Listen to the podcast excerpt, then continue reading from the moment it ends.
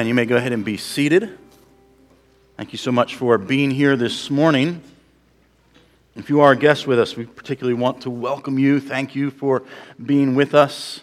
My name is Aaron Campbell. I'm one of the pastors here at Redeeming Grace Church. Um, if you are a guest with us, uh, we hope that you don't leave before we have the opportunity to give you a gift. We have uh, books out on a bookshelf that we would love just to bless you with this morning um, to encourage you in your walk with God. And the way you get one of those is we have a welcome card um, that you fill out in exchange for one of those books. So if you didn't get one of those cards, you can get one on your way out uh, after the meeting in the lobby.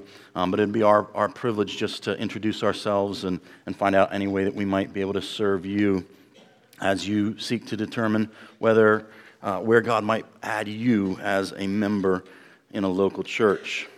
Our lead pastor, Matt Rawlings, continues to recover from COVID this morning. Lord willing, he will be with us next Sunday to resume his series on 1 Corinthians 12.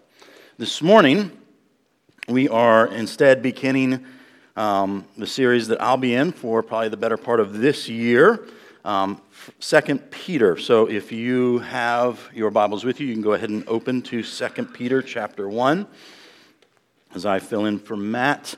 Uh, this is the, the book that I'll be in. Now, Peter's a familiar name, servant and apostle of Jesus Christ. Maybe, maybe you've heard of him. His name appears a couple times in the first five books of our New Testament Matthew, Mark, Luke, John, Acts. Of course, Peter is one of the most well known and, and one of the most beloved individuals in the New Testament. Not only because numerous accounts include his words and actions, but because oftentimes his words and actions are perhaps a bit too relatable to many of us. He was a fisherman by trade, and he was often less than polished, willing to open his mouth when others could not or would not, even when what he was expressing many times was that they were probably thinking too. And after Jesus ascended, Peter preached on the day of Pentecost, and 3,000 were saved. He then took on a primary leadership role in the early Jerusalem church. He was also the one that the Lord sent to the Gentiles for the first time. Peter preached to Cornelius and his household, and they received the Holy Spirit and began speaking in tongues, having their own little Pentecost. So, Peter and the Jewish believers with him concluded that salvation had come to the Gentiles as well and baptized them. Now, being an apostle and being used mightily by God didn't mean there weren't also some missteps some that we're very familiar with.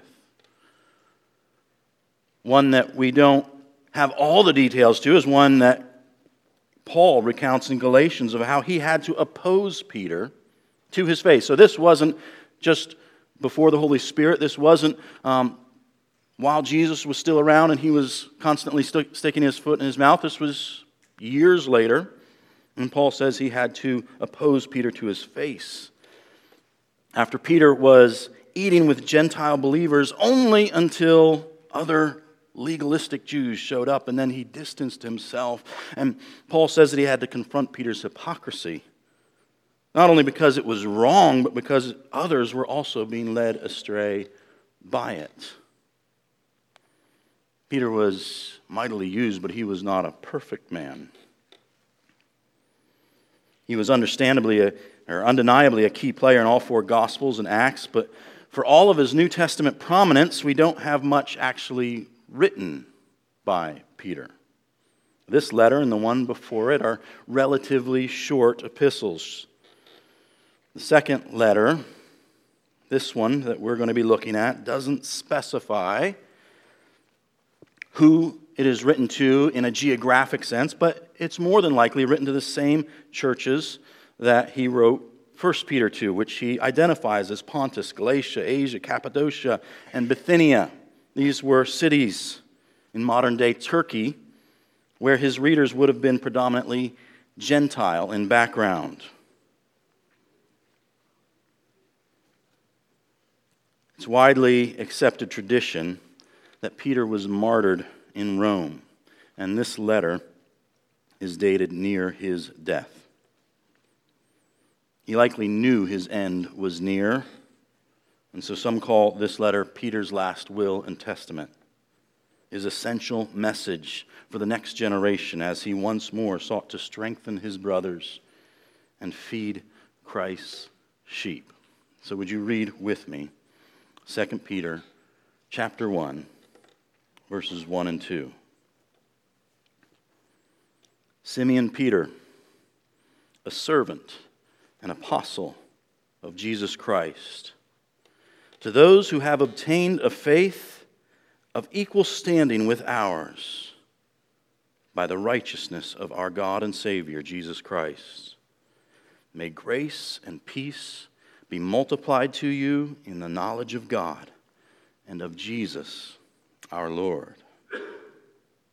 First thing I want us to see this morning is that our standing before God is outstanding because of Jesus. Peter identifies himself as the author and a servant and apostle of Jesus. Who is he writing to? Well, he says, Those who have obtained a faith of equal standing with ours by the righteousness of God, of our God and Savior, Jesus Christ. Ours seems to be speaking of Peter and other apostles. So when he speaks of our faith, our um, equal standing of ours. Um, he's speaking not just of himself, but other apostles. So immediately the question comes up who qualifies as having obtained a faith equal with Peter and the other apostles? I mean, perhaps the reason he doesn't list a destination geographically is because he doesn't want to exclude anyone, because in Peter's mind, who he's writing to is every believer.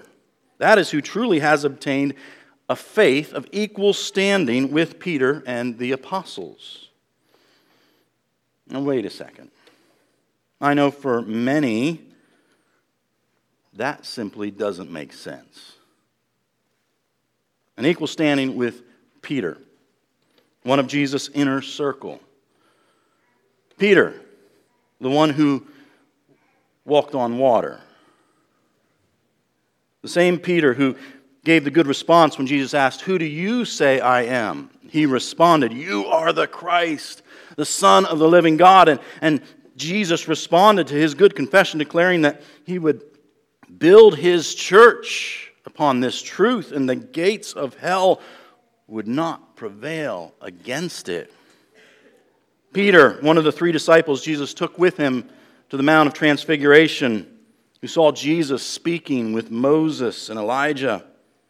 The same one who ran to the empty tomb that first Sunday after Jesus was crucified.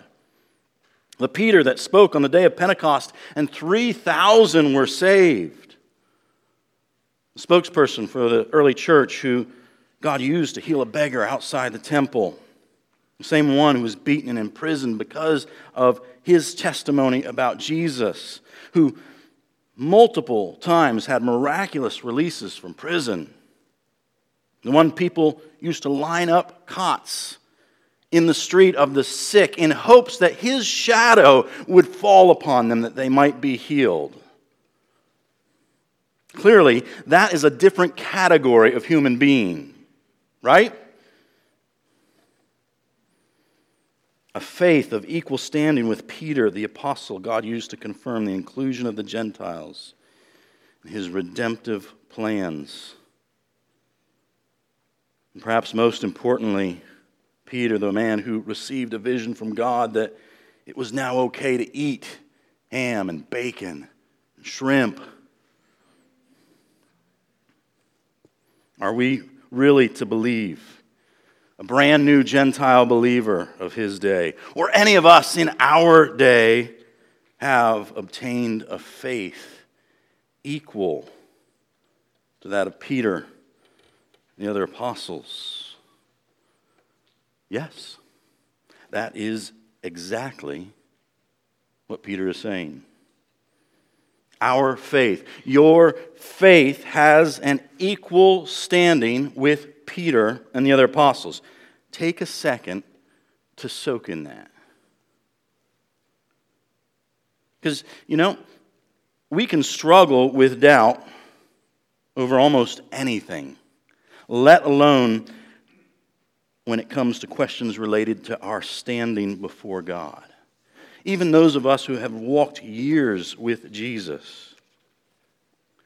But Peter, Paul, James, and John, they are different. They are in the pages of this book. They spent years with him.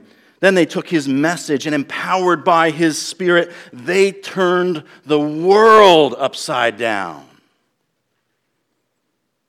There's no doubt on the standing of their faith. Now, we might question Peter's wisdom in making a declaration like this, except that his declaration is also in this book. How's that possible? Well, Peter answers that in the second half of verse 1, where he says, Those who have obtained a faith of equal standing with ours by the righteousness of our God and Savior, Jesus Christ. Peter knows that his standing wasn't based on his own righteousness, and neither is anyone else's. Our faith has an equal standing with the apostles because our faith, like theirs, is in the righteousness of Christ alone. My standing before God is not based on my righteousness. Peter knew his standing before God was not based on Peter's righteousness. Yours is not based on Kathy's or Scott's or John's. It's based on Christ alone. What does he mean by our standing? It means that we are declared right. We are declared righteous in the courtroom of heaven. In theological terms, we are justified before God. Some like to remember what that means by saying, it's just as if I'd never sinned. And I like that. I think it's helpful. Except that it doesn't quite go far enough. Because not sinning means you're not guilty. But that's not the same as righteous, holy. Your, your bank account may not be in the negative, but you still can't buy anything if your balance is zero. To accrue positive righteousness, we need to be obedient. We need to be perfect. Not just obedient, but perfect in obedience and good deeds, in word and action and attitude, which, by the way, is why our righteousness doesn't and never can add to our account. Because we don't have perfect righteousness and good deeds.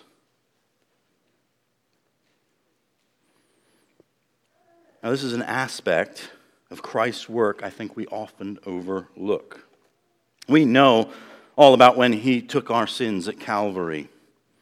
That he willingly stood in our place and absorbed the punishment of all our sin, as if he said, Treat me as if all their sin, all the hatred and anger and lust and selfishness, treat me as if I had done that. All the lying and stealing, abuse and murder, idolatry and adultery, gossip and slander, drunkenness and gluttony. Put it all on my account and treat me as if I had done it all.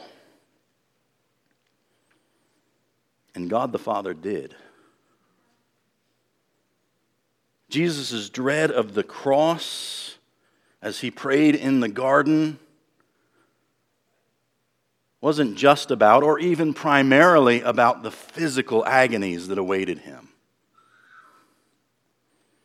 but the active, concentrated wrath of God he was about to absorb for you and for me. The same wrath that over the course of all eternity will not be exhausted for those that do not receive what Jesus willingly took for us. That part we know. Dealing with our sin was necessary and wonderfully generous. But it's only half of the good news. His taking our sin didn't make us right with God, it made us neutral with God. At least it would have if that's as far as the great exchange had gone. The other half of the equation is that all of Christ's righteousness, what he accrued through his perfect obedience, his fulfilling of the law, all that he was and did that made his father declare, This is my son, with him I am well pleased. All that he credited to us, to our account. Peter clearly says our standing is by the righteousness of our God and Savior, Jesus Christ. He took all of our negative from us, and He gave all of His positive to us.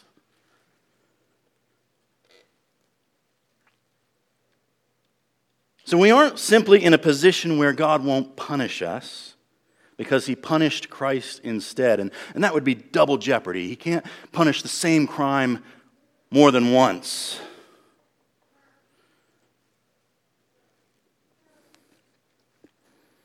But he loves and pours out his favor and kindness to you and me rightfully objects of his wrath. Because it's just as if I'd lived the perfect life that Jesus did. That's why God declares not only not guilty, but righteous, right, holy, perfect, outstanding.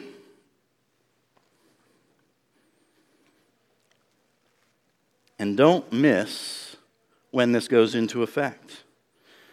Peter is writing to those who have obtained. It has taken place in the past and remains in effect forever. He's not writing to other apostles here, he's writing to every believer, all who have called upon the name of the Lord. When we are saved, brought from spiritual life to eternal death, or brought from spiritual death to eternal life, transferred from the kingdom of darkness to unending light, at that moment, our standing with God, because of Christ's righteousness credited to us, it's something that we have already obtained. It's not something we need to do something extra in order to get. There's no six month waiting period, no minimum purchase required before it kicks in. Paul relays the same thing in Ephesians 2, verses 4 through 6, when he says, But God, being rich in mercy, because of the great love with which he has loved us, even when we were dead in our trespasses, made us alive together with Christ. By grace you have been saved. And listen, and raised us up with him and seated us with him in the heavenly places in Christ Jesus. Past tense, done deal. Our standing before him right now is that we are already raised and seated with him, declared righteous by the judge of heaven. I realize this is just the two part of the letter, and this is easy to just skim past. But I want to quickly consider just one consequence of our standing because I don't want us to miss how radical this really is. Because God's commitment to you, His love for you, is not based on your faulty works or insufficient righteousness, but Christ's perfect righteousness. Because of that, God cannot possibly love you more than he already does. And he will not love you any less. The fullness of God's love is already upon you. That is not a hopefully, someday, maybe proposition. When we are in Christ, it's all ours.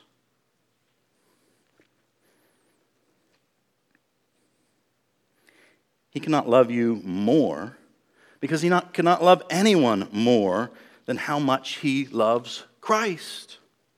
Your obedience and good deeds can't make his perfect obedience better. It can't. All your efforts can never surpass what he has already accomplished for you. Instead, we get to enjoy loving and relating with God as those that are completely accepted, completely loved, completely enjoyed because we are in Christ. But I want to be loved for me. No, you don't. Because what you deserve is not love but the wrath he took for us. And what he has chosen to give is so much better. A love that is so far beyond any loveliness in you. The affection he has for Christ himself. And because of the righteousness of our God and Savior, Jesus Christ, He will not love us any less than He does right now. Because all of our sin and failure and worst moments have already been dealt with. He's already taken care of them. Your current situation, your biggest disappointment right now, is something He already knew about and took care of 2,000 years ago. It may be new to you, but he declared, It is finished long ago. He can't love you more and he won't love you less. That's what it means to have right standing with God. That's what it means to be justified by God the reality that we have already obtained in the courtroom of heaven the eternal verdict of not guilty, but righteous, because we are in Christ. I know, again, some here might object, hopefully not audibly in this moment, but inevitably, some of us feel the need to object and say, but I don't feel that way. I don't feel right with God. I feel guilty and condemned. I know He loves me. I hear it all the time.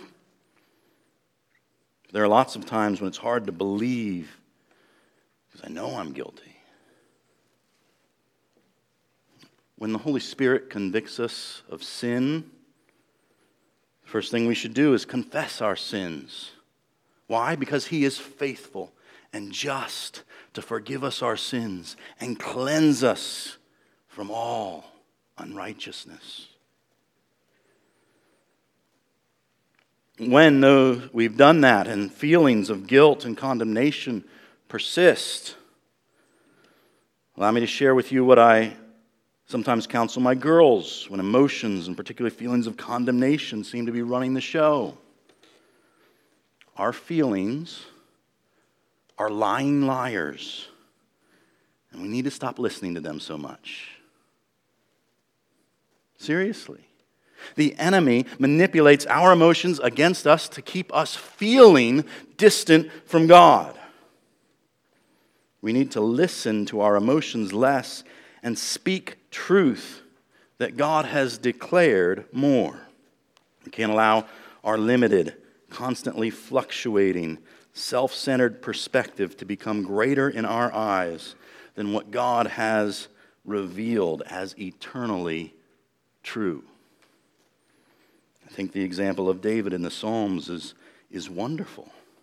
Psalm 42 5, I don't have these on the slides, but David says, Why are you cast down, O my soul? Why are you in turmoil within me? Hope in God, for I shall again praise him, my salvation and my God. Or in Psalm 103, where David says, Bless the Lord, O my soul, and all that is within me. Bless his holy name. Bless the Lord, O my soul, and forget not all his benefits, who forgives all your iniquity, who heals all your diseases, who redeems your life from the pit, who crowns you with steadfast love and mercy, who satisfies you with good so that your youth, your youth is renewed like the eagles just as David speaks to his soul in various Psalms, we, we need to be directing our souls to a proper view and perspective of God so that our feelings can follow instead of lead. And I think Peter is aware of objections like these when he transitions to his prayer for his readers in verse 2. What we see here is that our outstanding standing doesn't remove the need for more grace and peace now. Verse 2, Peter writes, May grace and peace be multiplied to you in the knowledge of God and of Jesus our Lord. Here's what we see in this prayer is that Jesus, or that Peter lived in the same world we do.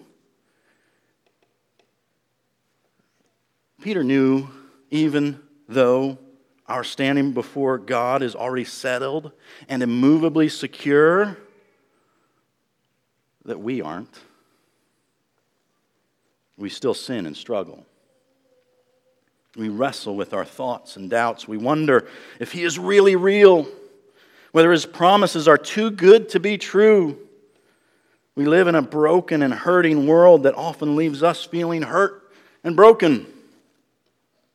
So, hearing about a standing we have already obtained with a God who couldn't possibly love us more than he already does, oftentimes it either doesn't make sense or doesn't seem all that reassuring. Because if he loves us so much, why is life still so messy?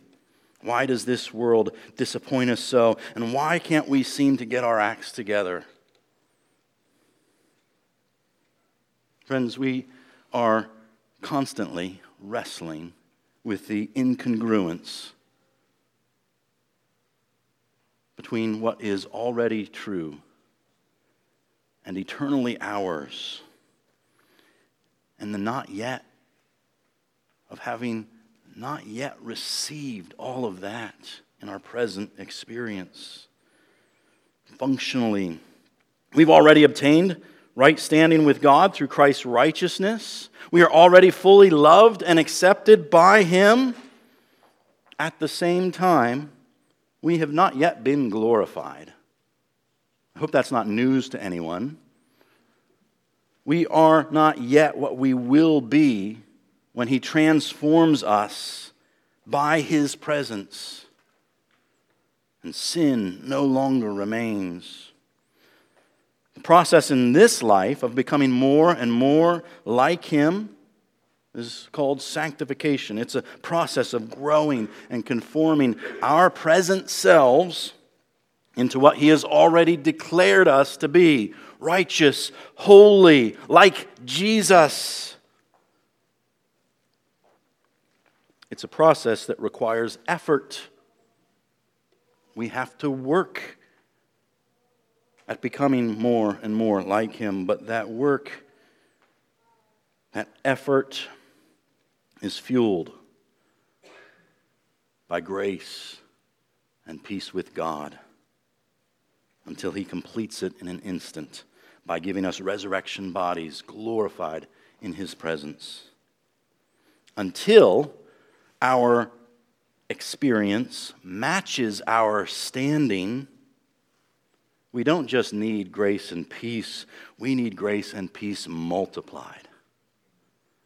Day by day, we need to experience the benefits of His favor and peace with Him provided for us in Christ. Right now, we see through a mirror dimly. We know things about Him, but there's so much we miss. We're so quick to forget, to focus on other things. When we stand before Him in glory, there's no way we'll be able to take our eyes off of Him. There's nothing that will seem better, more desirable in our eyes. Our view now is obstructed by sin and doubt, struggle, and pain. So Peter prays for us.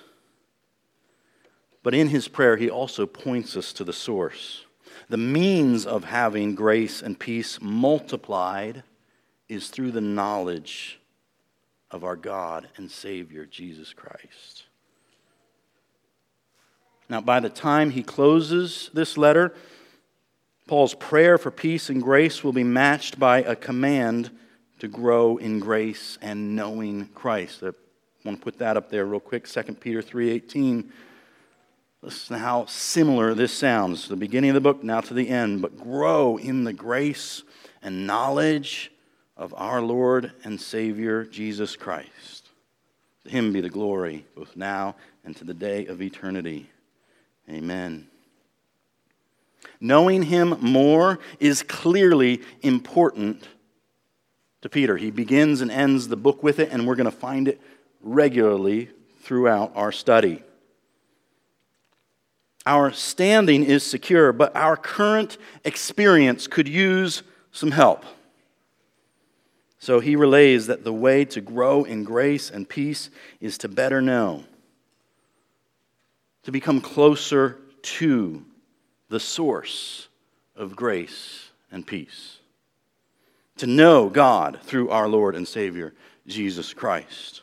Because the better we know Him, the better we know the reality of what He has done for us in Jesus, the better we know the benefits He has secured for now and for our eternal inheritance that He is sharing for us and preparing for us. The better we know the aspects of His character and nature that make those things not wishful thinking, but our certain future.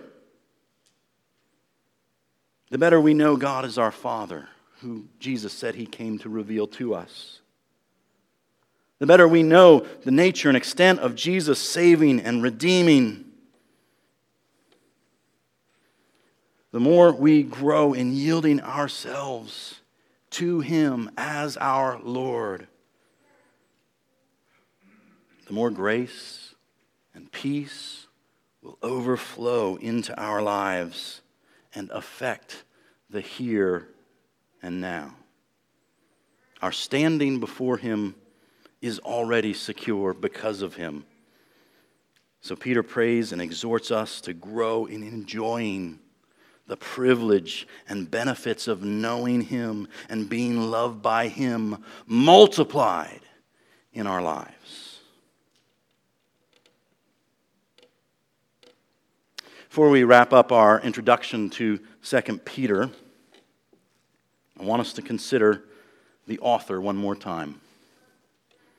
The same Peter who stuck his foot in his mouth over and over again, being told to be quiet by God the Father at the Transfiguration, denying Jesus three times the same night he swore he would never do it, even if it meant his death, being told by God the Son, Get behind me, Satan telling the Son, You'll never wash my feet. There are many examples of a flawed Peter.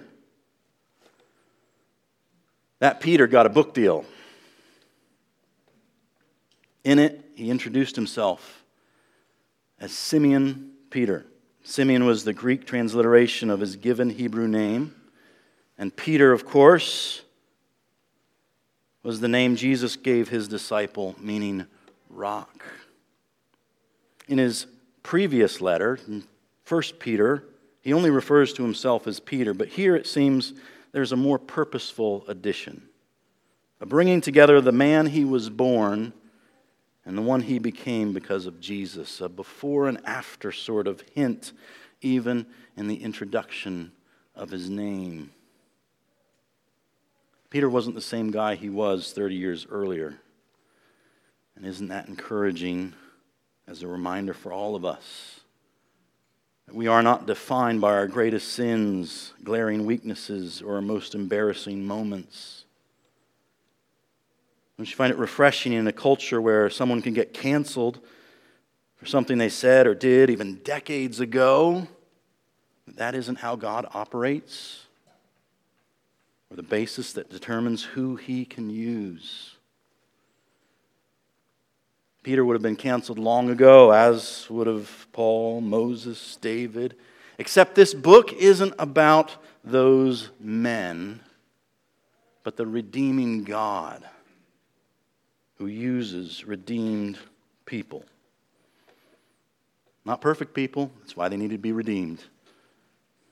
That's why they're also the perfect ones to speak to other redeemed people and people that need to be redeemed. Peter knew what it was like to fail, what it was like to fall. Even when vowing that though everyone else might fall away, he would not.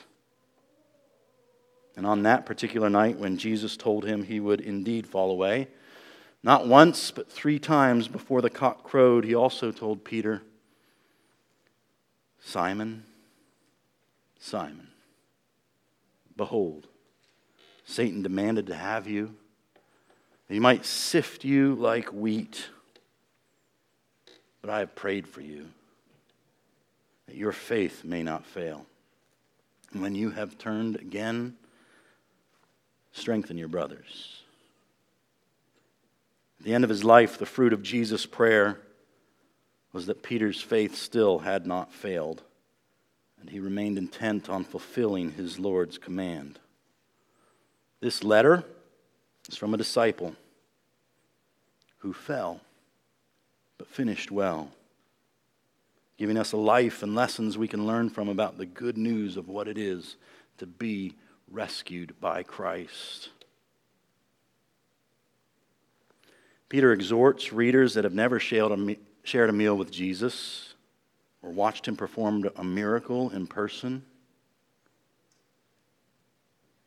exhorts them that growing in their knowledge of Jesus is the way to experience the multiplying of grace and peace in one's life. And I'm convinced he could do that because 30 years on from Jesus' ascension, Peter knew what his standing was based on. Not his declarations or intentions, but on Christ's accomplishments. He was still walking with Jesus, growing in appreciation for his redemption. And so he wrote as a changed man who knew Jesus better now than he ever had. May grace and peace be multiplied to us in the knowledge of God and Jesus our Lord. So our testimonies might greatly glorify the same Savior. Would He help us to do this? If the band would come, let's pray.